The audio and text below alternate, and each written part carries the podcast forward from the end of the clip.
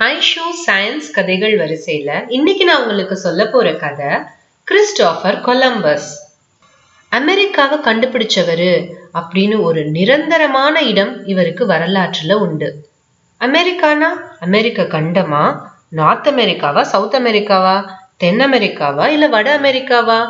இல்லைன்னா United states of அமெரிக்கான்ற ஒரு நாடா? எதை அவர் கண்டுபிடிச்சாரு? இந்த கேள்வி நமக்கு உடனே வருது. சரி அது இருக்கட்டும். இவர் நிஜமாவே யாரு? எந்த வரலாற்று புத்தகத்தை எடுத்து பார்த்தாலும் கொலம்பஸ் ஒரு இத்தாலிய மாலுமி அப்படின்னு தான் எழுதியிருக்கும்.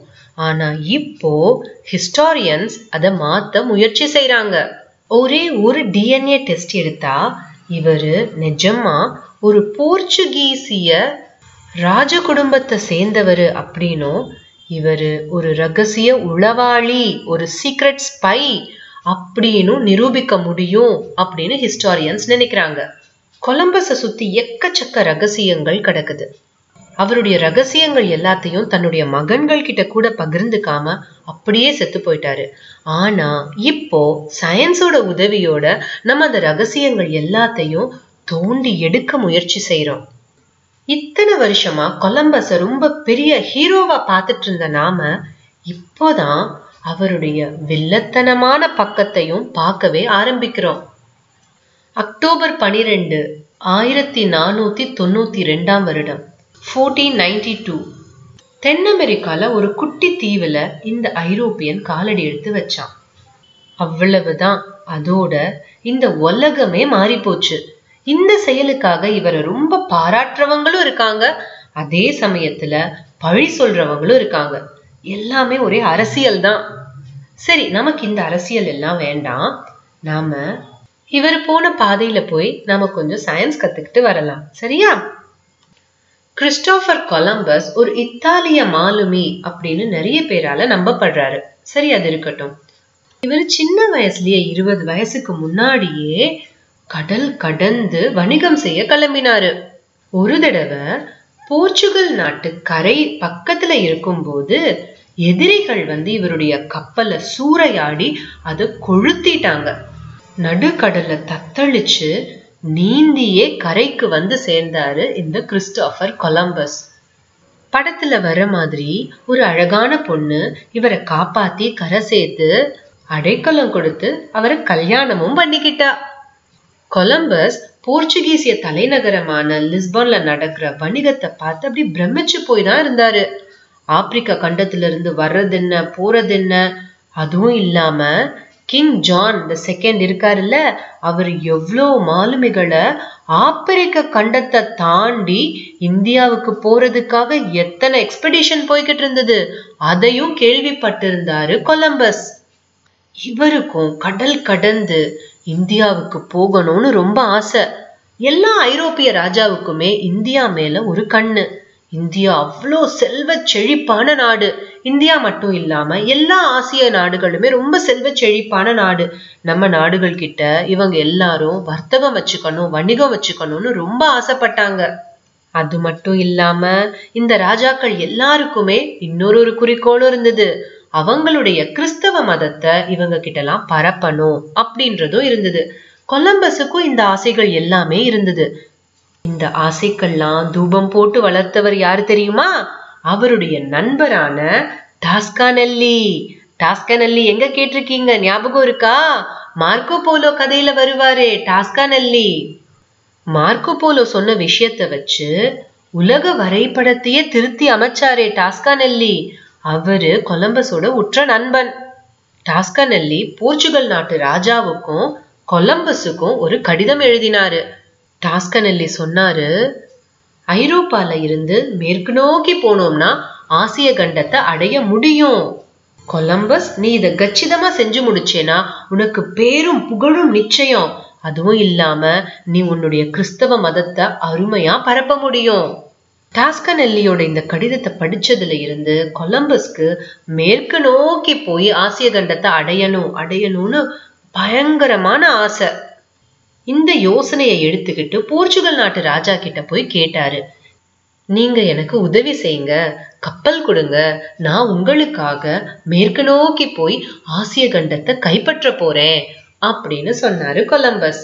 போர்ச்சுகல் நாட்டு ராஜா சிரிச்சாரு. தம்பி உன் கணக்கு தப்புப்பா. மேற்கு நோக்கி நீ போகலாம். உலகம் உருண்டதான் நீ போகலாம்.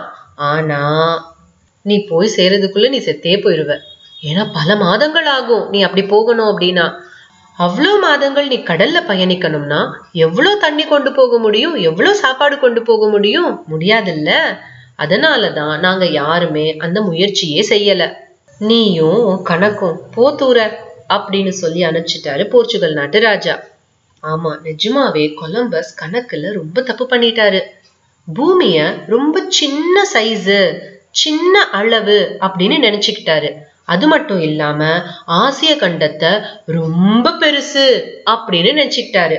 கொலம்பஸ் நினைச்சாரு சரி போர்ச்சுகல் நாட்டு ராஜா இல்லைன்னா இன்னொரு நாட்டு ராஜா அப்படின்னு சொல்லிட்டு வெனிஸ்ல இருக்கிற அந்த நாட்டு ராஜா கிட்ட போய் சொன்னாரு. அவரும் இதுக்கு ஒத்துக்கல. அதுக்கப்புறம் கடைசியா ஸ்பெயினுக்கு போனாரு. அங்கேயும் படிச்ச அறிவாளிகள் இவர் போடுற கணக்கு தப்பு அப்படின்னு தான் சொன்னாங்க. ஆனாலும் கொலம்பஸ் தன்னுடைய கணக்கு சரி அப்படின்னு ராஜா கிட்டையும் ராணி கிட்டையும் மன்றாடிக்கிட்டு இருந்தாரு. கொலம்பஸை விடுறதுக்கு இசபெல்லா ராணிக்கு மனசில்ல. ஆனாலும் அவங்க ஒரு முக்கியமான போர்ல இருந்தாங்க. ஸ்பெயின்ல ஒரு பாதி முஸ்லிம்ஸ் கையில இருந்தது. முஸ்லிம்ஸை மொத்தமா விரட்டி அடிக்கிற வரைக்கும் நான் ஓய மாட்டேன் அப்படின்ட்டு இந்த ராணி குறியா இருந்தாங்க. கொலம்பஸ் கிட்ட சொன்னாங்க நீ கொஞ்சம் பொறுத்துரு. இந்த போரெல்லாம் முடிஞ்சதுக்கு அப்புறமா நான் உனக்கு உதவி செய்கிறேன் ஸ்பான்சர் பண்ணுறேன் அப்படின்னு கொலம்பஸ் அப்படியே தட்டி கொடுத்து பக்கத்துலேயே வச்சிருந்தாங்க. அதே மாதிரி கொஞ்ச நாள்ல ஸ்பெயின் நாட்டு ராணி மொத்த ஸ்பெயினையும் பிடிச்சிட்டாங்க. முஸ்லிம்ஸ் எல்லாரையும் விரட்டி அடிச்சு. அப்போ மறுபடியும் கொலம்பஸ் போய் நின்னாரு. இப்பதான் யுத்தம் எல்லாம் முடிஞ்சிருச்சே இப்போ எனக்கு உதவி செய்யுங்க ஸ்பான்சர் பண்ணுங்க. நான் போறேன். மேற்கு நோக்கி போய் நான் இந்தியாவை போய் அடைஞ்சு அதை உங்களுக்காக நான் வெற்றி பெற்று கொண்டு வரேன் அப்படின்னு சொன்னாரு. ஐயோ யுத்தத்துல எவ்வளோ செலவாச்சு தெரியுமா? இப்போ நாங்களே எவ்வளோ கஷ்டத்துல இருக்கிறோம் தெரியுமா?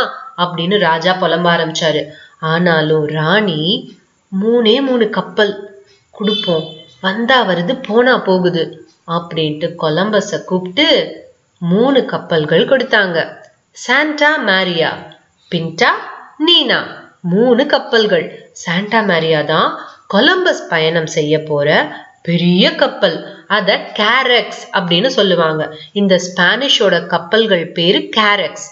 இந்த பின்டாவும் நீனாவும் கேரவல்ஸ். ஆகஸ்ட் மாசம் ஆயிரத்தி நானூத்தி தொண்ணூத்தி ரெண்டு ஃபோர்டீன் நைன்டி டூ யாருமே மேற்கு நோக்கி ஒரு பயணத்தை அது வரைக்கும் மேற்கொண்டதே இல்லை. முதல் முறையா இந்த மூணு கப்பல்களும் கிளம்பி மேற்கு நோக்கிய ஒரு பயணத்தை ஆரம்பிச்சாங்க. கேனரி ஐலாண்ட்ஸ் அதுதான் ஐரோப்பியர்களுக்கு தெரிஞ்ச மேற்குல இருக்கக்கூடிய கடைசி தீவுகள். அதை தாண்டி மூணு கப்பல்களும் கிளம்பி போகும்போது யாருமே இதுவரைக்கும் போகாத ஒரு திசையில யாருமே இதுவரைக்கும் மேற்கொள்ளாத ஒரு புது பயணத்தை மேற்கொண்டாரு கொலம்பஸ். இப்படி யாருமே யாருமே அப்படின்னு சொல்றதும் கொஞ்சம் தப்பு தான் ஏன்னா ரொம்ப வருஷத்துக்கு முன்னாடி கொலம்பஸுக்கும் ரொம்ப வருஷத்துக்கு முன்னாடி வைக்கிங்ஸ் இருக்காங்கல்ல அவங்களும் ஐரோப்பால இருந்து அமெரிக்காவுக்கு போயிருக்காங்க. அந்த கதையை நான் உங்களுக்கு சண்டே செஷன்ல சொல்றேன். சரியா? சரி இப்போ நாம கதையை தொடரணும். கொலம்பஸ்க்கு கடல் பயணத்தை பத்தி ஓஷன் நேவிகேஷன் பத்தி நிறைய விஷயங்கள் தெரியும். வானத்தை பார்த்து எந்த திசையில நாம போய்கிட்டு இருக்கோம்னு அவரால் துல்லியமா சொல்ல முடியும். வானத்தை பார்த்து நாம பூமியில எந்த லாட்டிடியூட் லாங்கிடியூட்ல இருக்கோன்ற விஷயத்த கூட அவரால் ரொம்ப துல்லியமா சொல்ல முடியும். அது மட்டும் இல்லாம ஓஷன் கரண்ட்ஸ் பத்தி அவருக்கு இன்னும் நிறைய விஷயங்கள் தெரிஞ்சிருந்தது. நிறைய முடிச்சுகள் போடப்பட்ட ஒரு கயிறு வச்சிருப்பாரு. அந்த கயிறோட முனையில ஒரு மரக்கட்டை கட்டியிருப்பாங்க. அதை தூக்கி கடல்ல வீசி எறிஞ்சா அது கடகட கடகட கடன்னு அவிழும். அது எவ்வளவு வேகமா அவிழுது? அதை வச்சு கப்பல் எவ்வளவு வேகமா முன்னேறி போய்கிட்டு இருக்கு அப்படின்ற விஷயத்தையும் அவரால் ரொம்ப துல்லியமா சொல்ல முடியும். இதுல இருந்துதான் இந்த நாட்ஸ்ல இருந்துதான். இந்த முடிச்சுகள்ன்றது நாட்ஸ் இல்லையா? இந்த நாட்ஸ்ல இருந்துதான் நாட்டிக்கல் மைல்ஸ் அப்படின்றத இன்னும் நாம உபயோகப்படுத்துறோம். பயணம் ஆரம்பிச்சு சில நாட்களுக்கு எந்த பிரச்சனையுமே இல்லை. அவங்க பாட்டு மேற்கு நோக்கி வேகமா போய்கிட்டே இருந்தாங்க. ஒரு பிரச்சனையும் இல்லை. ஆனா நாட்கள் ஆக ஆக அவங்க கிட்ட இருந்த சாப்பாடு குறைய குறைய அவருடைய மாலுமிகள் எல்லாரும் ரொம்ப கோபப்பட ஆரம்பிச்சாங்க. அவருக்கு எதிராக கலகம் பண்ண ஆரம்பிச்சாங்க.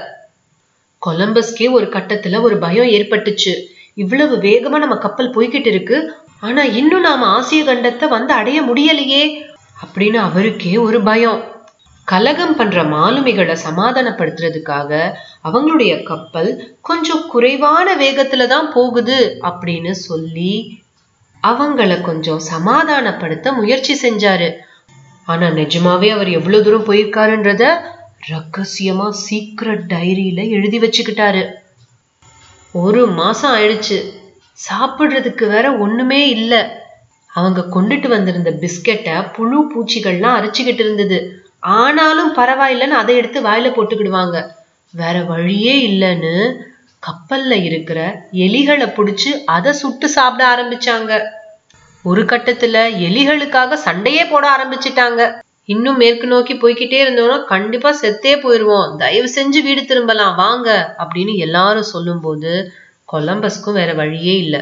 அப்புறம் கொலம்பஸ் ரொம்ப மன்றாடி கேட்டாரு. இன்னும் மூணே மூணு நாள்.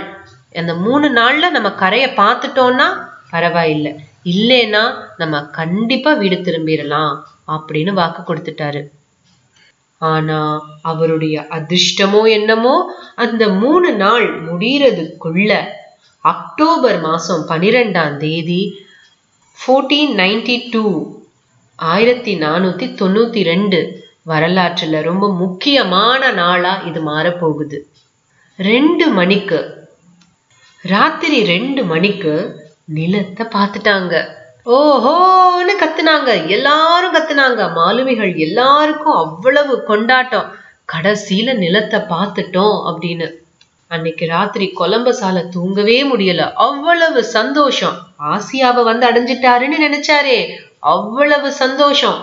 காலங்காத்தால ஆறு மணிக்கெல்லாம் எழுந்து கப்பல்ல இருந்து குட்டி படகை எடுத்துக்கிட்டு கொஞ்சம் கொஞ்சம் பேரா கரையை நோக்கி போக ஆரம்பிச்சாங்க. கரையில அவங்க எதிர்பார்த்த மாதிரியே மக்கள் இருந்தாங்க. இவங்க எல்லாரும் இந்தியர்கள்னு கொலம்பஸ் நினைச்சுக்கிட்டாரு. ஆனா நிஜமாவே கொலம்பஸ் போய் கால் அடி எடுத்து வச்ச அந்த இடம் சவுத் அமெரிக்கா கண்டத்தோட தென் அமெரிக்கா கண்டத்தோட அங்கமான ஒரு சின்ன கரீபியன் ஐலாண்ட்ஸ் கரீபிய தீவுகள். அங்க இருந்த இந்த ஆதிவாசி பழங்குடியினர்கள் எல்லாரும் ரொம்ப அமைதியா ரொம்ப சந்தோஷமா இவங்கள வரவேற்றாங்க. வரவேற்று அவங்க கிட்ட இருந்த பண்டங்களுக்கு இவங்க கூட மாற்று பண்ணிக்கிட்டாங்க. ட்ரேடிங் பண்ணாங்க பண்டம் மாற்று பண்ணாங்க. அந்த பழங்குடியின மக்கள் கிட்ட இவர் மிளகு செடி மிளகு செடின்னு தேடினாரு. அவங்க கிட்ட ஏது மிளகு? அவர் என்ன இந்தியாவுக்கா வந்தாரு? மிளகு செடியை பார்க்காட்டாலும் அவர் இன்னொரு ஒரு விஷயத்த அவங்க கிட்ட இருந்ததை பார்த்தாரு. அவங்க ஆபரணமா போட்டிருந்த சின்ன சின்ன தங்க கட்டிகள் அது மேல அவருடைய கண்ணு பதிஞ்சுது. அவ்வளவுதான். அந்த ஆதிவாசி பழங்குடியின மக்களுடைய அழிவு காலம் ஆரம்பமானது.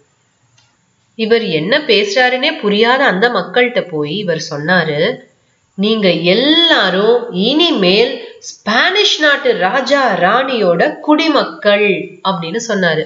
இவர் என்ன சொல்றாருன்னு அவங்களுக்கு என்ன புரியும்? இவருடைய வெற்றியை போய் ராஜா ராணி கிட்ட சொல்றதுக்காக மறுபடி ஊருக்கு கிளம்பினாரு. ஊருக்கு போனா கோலாகலமான வரவேற்பு இவருக்கு. பெரிய நாயகனா பெரிய ஹீரோவா அவரை வரவேற்று அவருக்கு கவர்னர் ஆஃப் த இண்டீஸ் அப்படின்ற பட்டம் கொடுத்தாங்க. இந்தியாவுக்கு கவர்னரா அந்த பட்டத்தை கொடுத்து இனிமேல் நீ என்ன ஐலாண்டை கண்டுபிடிச்சாலும் எந்த தீவை நீ கண்டுபிடிச்சாலும் எந்த நாட்டை கண்டுபிடிச்சாலும் அது எல்லாத்துக்கும் நீ தான் கவர்னர் அப்படின்னு சொல்லிட்டாங்க. அவருக்கு பரிசென்ன புகழென்ன அடேங்கப்பா அவ்வளவு சந்தோஷம் அவருக்கு. ஆனாலும் ராஜா ராணி கேட்ட மிளகு எங்க? ஸ்பைசஸ் மசாலா எங்க? இல்லையே. உடனே இவர் சொன்னாரு அங்க நிறைய தங்கம் இருக்கு. தங்கத்தை நாம எடுக்கலாம். அப்படி சொன்னாரு. சரி போ. மறுபடி போ. அப்படின்னு நாலு தடவை அவரு அமெரிக்காவுக்கு பயணம் மேற்கொண்டாரு. ஆனா நாலு தடவையும் அவர் ஆசிய கண்டத்துக்கு தான் போனதா நினைச்சுக்கிட்டாரு. அப்படின்னு சொல்றாங்க. ஒரு ஒரு தடவையும் நிறைய தீவுகளை இவர் எக்ஸ்ப்ளோர் பண்ணாரு. இவர் எக்ஸ்ப்ளோர் பண்ற இந்த தீவுகள் எல்லாத்தையும் சைனா ஜப்பான் அப்படின்னு அவர் நினைச்சுக்கிட்டாரு. இன்னும் இந்தியன் ஓஷனுக்குள்ள போகணும் அப்படின்னா அதுக்கு ஏதாவது ஒரு கால்வாய் இருக்கும். அதை கண்டுபிடிச்சே தீரணும் அப்படின்னு அவர் ரொம்ப தேடினாரு. ஆனா அவரால் அதுல சாதிக்கவே முடியல. இதுக்கிடையில கொலம்பஸ் கூட்டிட்டு வந்த ஐரோப்பியர்கள் எல்லாரும் அந்த நேட்டிவ் பீப்புளோட அங்கேயே வசிக்க ஆரம்பிச்சாங்க.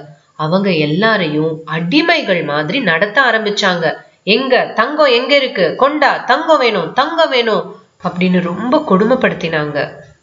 ஒரு கட்டத்துல இந்த நேட்டிவ் பீப்புள் இருக்காங்கல்ல அவங்க எல்லாரும் இந்த யூரோப்பியன்ஸ் மேல போர் தொடுக்க ஆரம்பிச்சாங்க. ஆனா விதி அவங்களுக்கு சாதகமா இல்லாததுனால கொத்து கொத்தா இந்த பழங்குடியின மக்கள் அழிஞ்சு விழுந்தாங்க. எப்படி? போர்லலாம் அவங்க ஒன்றும் செத்து போகல. ஆனா இந்த ஐரோப்பியர்கள் கொண்டுட்டு வந்த நோய்கள்னால செத்து போனாங்க. ஐரோப்பியர்கள் கொண்டுட்டு வந்த சின்னம்மை நோய்க்கு கொஞ்சம் கூட எதிர்ப்பு சக்தி இல்லாம இருந்த அந்த பழங்குடியின மக்கள் கொத்து கொத்தா விழுந்தாங்க. சாகாம இருந்த பழங்குடியினர்கள் ஐரோப்பியர்களுக்கு அடிமைகளா மாறினாங்க கிறிஸ்தவர்களாவும் மாறினாங்க. அந்த பழங்குடியின மக்களுடைய பாரம்பரியம் பழக்கம் எல்லாமே மறந்து போச்சு. கவர்னரான கொலம்பஸ் பழங்குடியின மக்களை ரொம்ப கொடுமைப்படுத்துறாரு அப்படின்ற குற்றச்சாட்டை கொண்டு வந்து அவரை விலங்கு மாட்டி ஸ்பெயினுக்கு மறுபடி கூட்டிட்டு போனாங்க. ஆனாலும் ராஜாவும் ராணியும் கொலம்பஸ் மேல இறக்கப்பட்டு சரி நீ மறுபடியும் நீ போகலாம் தங்கம் கண்டுபிடிக்கிறேன்னு சொல்றியே அதனால நாங்க உன்னை மறுபடியும் விடுறோம். உனக்கு கப்பல் எல்லாம் தரோம். நீ போகலாம். ஆனா நீ ஏற்கனவே போன அந்த தீவு பக்கம் நீ போகவே கூடாது. உனக்கு அதுக்கு சம்மதமா? அப்படின்னு சொன்னாங்க. இவரும் சரின்னு எங்கெங்கெல்லாமோ போய் பார்த்தாரு. ஆனாலும் இவருக்கு தேவையான நிறைய தங்கம் எங்கேயுமே அவருக்கு கிடைக்கல. அவரோட கடைசி காலத்துல மூட்டு வலினால ரொம்ப அவஸ்தைப்பட்டுட்டு இருந்தாரு. அவருக்கு கொடுக்கப்பட்டிருந்த கவர்னர் பட்டம் எல்லாத்தையும் புடுங்கிக்கிட்டாங்க. எதுவுமே இல்லை. ஏதோ கொஞ்சம் காசு இருந்ததுன்னு நினைக்கிறேன். ஆனா ரொம்ப கஷ்டப்பட்டு சாவை எதிர்நோக்கி படுக்கையில படுத்திருந்தாரு. இவர் ஆரம்பிச்சு வச்சதுதான். எத்தனையோ ஐரோப்பியர்கள் அவரு காமிச்ச அந்த தீவுகள்ல வந்து குடியமர்ந்தாங்க. எத்தனையோ மாலுமிகள் எக்ஸ்ப்ளோரர்ஸ் இவருடைய பாதையில வர ஆரம்பிச்சாங்க. அப்படி வந்த ஒருத்தர் தான் அமெரிகோ அவர் தான் சொன்னாரு கொலம்பஸ் கண்டுபிடிச்சது ஒரு புதிய கண்டம். அவரு ஆசிய கண்டத்துக்கு போகல. அவரு ஒரு புதிய கண்டத்தையே கண்டுபிடிச்சிருக்காரு அப்படின்னு சொன்னாரு. நம்ம மக்கள் என்ன பண்ணோம்? கொலம்பஸ்னு அந்த கண்டத்துக்கு பேர் வைக்காம அமெரிகோன்னு பேர் வச்சிட்டோம். ஸ்பெயினும் போர்ச்சுகலும் கொலம்பஸ் கண்டுபிடிச்ச நாடு எனக்குத்தான் சொந்தம் உனக்குத்தான் சொந்தம்னு சண்டை போட ஆரம்பிச்சாங்க. அப்போ கிறிஸ்தவ மத தலைவரான போப் உள்ள நுழைஞ்சு ரெண்டு பேரும் சண்டை போடாதீங்க. நீங்க ரெண்டு பேருமே கிறிஸ்தவர்கள். நீங்க ரெண்டு பேரும் சண்டை போடலாமா? சண்டை போடக்கூடாது. உங்களுக்குள்ள உலகத்தை நான் பிரிச்சு தரேன் அப்படின்னு சொல்லி ஒரு கோடு போட்டாரு. அந்த கோட்டுக்கு இடது பக்கம் அதாவது கிழக்க இருக்கிறது எல்லாம் போர்ச்சுகலுக்கு மேற்க இருக்கிறது எல்லாம் ஸ்பெயினுக்கு. அப்படின்னு உலகத்தை ரெண்டு பங்கு போட்டு ஒன்னு போர்ச்சுகலுக்கு ஒன்னு ஸ்பெயினுக்குன்னு கொடுத்துட்டாரு போப். கிழக்கு பக்கம் இருந்தது போர்ச்சுகீசிய மாலுமிகள் கண்டுபிடிச்ச ஓல்டு வேர்ல்டு. பழைய உலகம் அதாவது ஆசிய நாடுகள். கொலம்பஸ் கண்டுபிடிச்சது புது உலகம் நியூ வேர்ல்டு. அது மேற்கு பக்கம் இருக்கு. அது எல்லாமே ஸ்பெயினுக்கு. கொலம்பஸ் நிஜமா போர்ச்சுகல் நாட்டு ராஜாவுக்கு ரகசிய உளவாளி. அப்படின்னு சொல்ற இந்த ஹிஸ்டாரியன்ஸுக்கு தகுந்த ஒரு எவிடன்ஸ் ஆதாரமா ஒன்று சிக்கி இருக்கு அது என்னன்னா போர்ச்சுகல் நாட்டு ராஜா போப் ரெண்டு பகுதியா பிரிச்சு கொடுத்ததுக்கு அப்புறமா இன்னும் அந்த கோடை கொஞ்சம் மேற்க தள்ளி வைங்களேன் அப்படின்னு கேட்டாராம். ஏன் கேட்டாரு? கொலம்பஸ் என்ன சொல்லி கொடுத்து அவர் இதை கேட்டாரு? இதை நீங்க தெரிஞ்சுக்கணும்னா சண்டே செஷனுக்கு வாங்க நான் உங்களுக்கு சொல்றேன். சரி ஸ்பெயினும் போர்ச்சுகலும் உலகத்தை பங்கு போட்டுக்கிட்டா மற்ற ஐரோப்பிய நாடுகள் எல்லாம் சும்மாவா இருக்கும்? பிரான்ஸும் இங்கிலாண்டும் ரொம்ப வருஷ காலமா சண்டை போட்டுக்கிட்டே இருந்தாங்க. அதனால அவங்க சண்டைக்கே நேரம் சரியா இருந்தது. இப்போ அவங்க சண்டையை விட்டு வெளியே வரும்போது அவங்களும் எனக்கு ஆப்பிரிக்கா கண்டம் வேணும் எனக்கு ஆசிய கண்டம் வேணும்னு சண்டைக்கு வந்தாங்க. இந்த ஐரோப்பியர்கள் தென் அமெரிக்காவிலையும் சரி வட அமெரிக்காவிலையும் சரி ஒரு ஒரு நாடுகளா வந்து எக்ஸ்ப்ளோர் பண்ணி கைப்பற்ற கைப்பற்ற அங்க இருந்த பழங்குடியின மக்களுடைய கலாச்சாரம் பாரம்பரியம் எல்லாமே அழிஞ்சிருச்சு. ஆனாலும் அதே சமயத்துல ஐரோப்பியர்கள் நிறைய பேரு அமெரிக்காவில் போய் குடியேறினாங்க. அவங்களுக்கு ஒரு நல்ல வாழ்க்கை கிடைச்சது அங்க. இது எங்க நாடு? நீங்கெல்லாம் இங்க வந்து குடியேறினவங்க அப்படின்னு நம்மளால யாரையுமே சொல்ல முடியாது. ஏன்னா யாருமே இங்க நிரந்தரமே இல்லை. பின்னோக்கி போய்கிட்டே இருந்தோம்னா நம்ம எல்லாருமே ஒரே குடும்பத்திலிருந்து வந்தவங்களா தான் இருப்போம். லட்சக்கணக்கான யூதர்கள் ஜூஸ அழிச்சு கொன்னானே ஹிட்லர்.